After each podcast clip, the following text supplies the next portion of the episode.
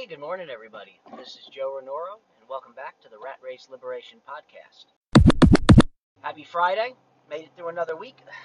Hopefully, uh, you guys are starting to get to a point where um, that that phrase is actually a hindrance. Um, I know when I was stuck solely in the employee sector, and uh, excuse me, the employee quadrant, the E quadrant, um, I'd, I'd live for the weekend, right? I, I mean, who doesn't when you're stuck in the employee sector, uh, especially when you're in the employee quadrant and you're not doing what you absolutely love. Like, there's definitely a big difference between that, right? So, like professional athletes, astronauts, doctors who have worked for this, um, unless you know they own their own practice or something.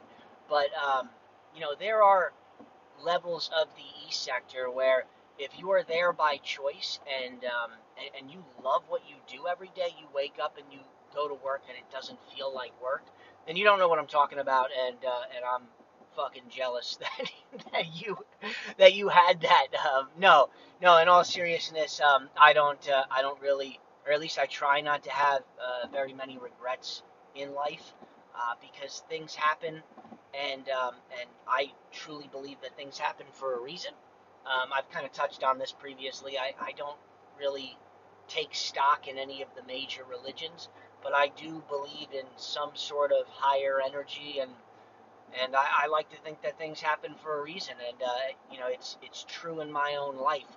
If one minute thing had been done differently, um, I, I might not have ended up where I'm at today. Like I know for a fact that if uh, if things with college for me worked out differently, and I, I did a couple episodes about you know how I uh, walking you guys through the the biggest failure in my life to date, which is not graduating college. But if I hadn't, if those things hadn't unfolded in that manner, if if I had graduated college and uh, and taken care of business up there um, in Philadelphia, I probably wouldn't have moved, um, or at least I don't know that I would have, which which wouldn't have brought me down to Florida, which then branches off into a bunch of things. Most importantly, um, I probably wouldn't have ended up on that trip to Mexico to visit my uncle and, and rekindle our relationship and, uh, and, and ended up meeting my wife there.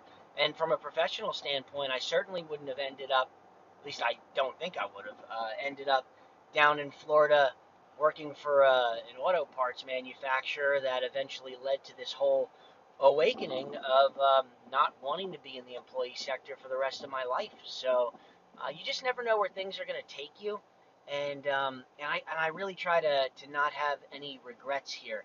But um, anyway, back to to the the main purpose of this one is um, is just hopefully you're at a point where. Well, let me finish uh, real quick with my train of thought there. Uh, hopefully, you're at a point where you're not wishing for the weekend anymore. Uh, that's really where I was going with that. Um, you know, hopefully as you're working through this entrepreneurial journey here and you're laying out your long-term goals and uh, and you're figuring out what you want to do with the rest of your life. excuse me. And um, again, if you're listening to this podcast, then it, it, it probably pertains to uh, financial freedom and independence for you and your family and how to go about doing that and picking yourself up out of this rat race uh, and being able to do something every day that you love doing, but that also takes care of you and your family from a financial standpoint. Um, and again, if you're listening to this podcast regularly, uh, I would have to imagine that ties into uh, professional thinking along the lines of Robert Kiyosaki and, and Russell Brunson, who you're you're looking for clientele to serve, and and yeah, the money will come when you're serving them, but um, but this overall satisfaction um, with your life and, and feeling like you're being called to do something bigger than yourself. Uh, but anyway, in the meantime, um, it is Friday, and uh, and I hope you guys are having a good one, and you got some stuff on deck and planned for the weekend. Uh, I thought I'd uh, there, there's really, uh, fortunately and unfortunately, the Dale Carnegie How to Stop Worrying book was really more of um, it's not like a, a, read it once and be done with it type deal. And I think he even closes out the book in that manner. Um, it, it's it's supposed to be an uplifting conglomerate of mainly examples of how to go about not worrying. I mean, it's it's very straightforward, and uh, like the last third of the book is example after example after example. Um, one or two really famous people in there. Uh, they do a, a, section on John Rockefeller, but a lot of them are just people. Um, you know, maybe professionally successful people at the time, but you know, mothers, wives, husbands, um, fathers, and they're just sharing their stories about how some of the key concepts that are talked about in the book um, help them to to let go of, of the worry that was causing them so much physical and mental uh, pain and um, and to move forward on things. So uh, where I'm going with this is that it, there's a lot of inspirational stuff that comes out of this book. I feel with a few tactics, and, and I and I could be not doing the book justice, but um, that's what I took from it. I took it as a few key core concepts and tactics, followed by a lot of inspirational stuff that um, that can kind of reinforce those tactics. And uh, and so today I'm, I'm going to hit you with some inspiration. I, I like doing that on Friday because you know we won't talk for another two days here, and um, and you've got 48 virgin hours out in front of you to really make a dent on your entrepreneurial journey. So um, so this one uh, from Dale Carnegie's lips to your ears is uh, uh, it is so, it cannot be otherwise. You need to strive to accept and adjust accordingly. Don't waste your energy and effort worrying about that which you cannot control. Really, really, really important, especially for us entrepreneurs going down this path here, guys. Um, in layman's terms, you can't control everything that's coming your way, right? You have to take everything with a grain of salt, push through issues that pop up, and and really just do your best to to finish and control what you can control, and everything else is gonna is gonna you know shake out the way it's gonna shake out. And I think a lot of us get wrapped up in worry um, regarding all of the things that you that may or may not happen in your life in your professional career on this journey you know what if this happens what if that happens what if this happens? And um, and this whole idea kind of uh, brings me back to um, to the 12 week year plan which is you know you set your goals you push as hard as you can towards those goals and you you really don't have uh, an effect on the outcome honestly. I mean you you show up every day and you do what needs to be done but um, you might still not hit your goals even if you do everything that you're pushing and striving for uh, and you're checking off all of your day-to-day tasks and tactics to accomplish your goals right? You could um, I mean, your goal let's let's take it outside of the realm of business. Business. Your goal might be to compete in some sort of competition and take home first place. Uh, maybe you uh, you know you want to run a marathon, and you're setting a 12-week plan for running a, a certain amount of miles and uh, and finishing in a certain period of time per mile. And um, and you think that's going to give you the edge, and you hit all of those goals and tactics.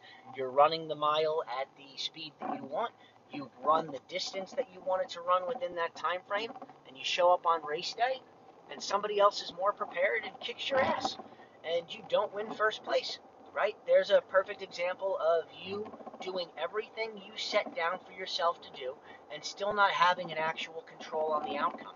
And guys, that's okay.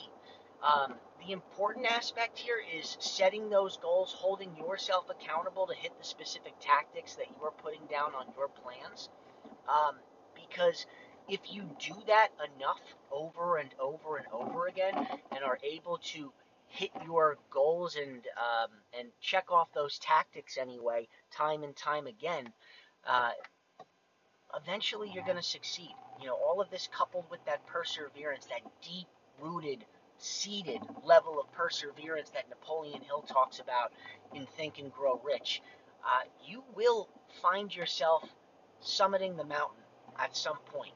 Okay? I don't know when it's going to be. I wish I had that crystal ball. I'd be making a lot more money than I am right now. Um, but it is what it is. You can't control everything, but you can control yourself. You can't control what others are going to think of you, but you can control what you think of others, what you do, uh, your actions, your the words that you choose to use. All of these things are within your control. Everything else, you just got to let the chips fall where they're going to and, and not stress about them.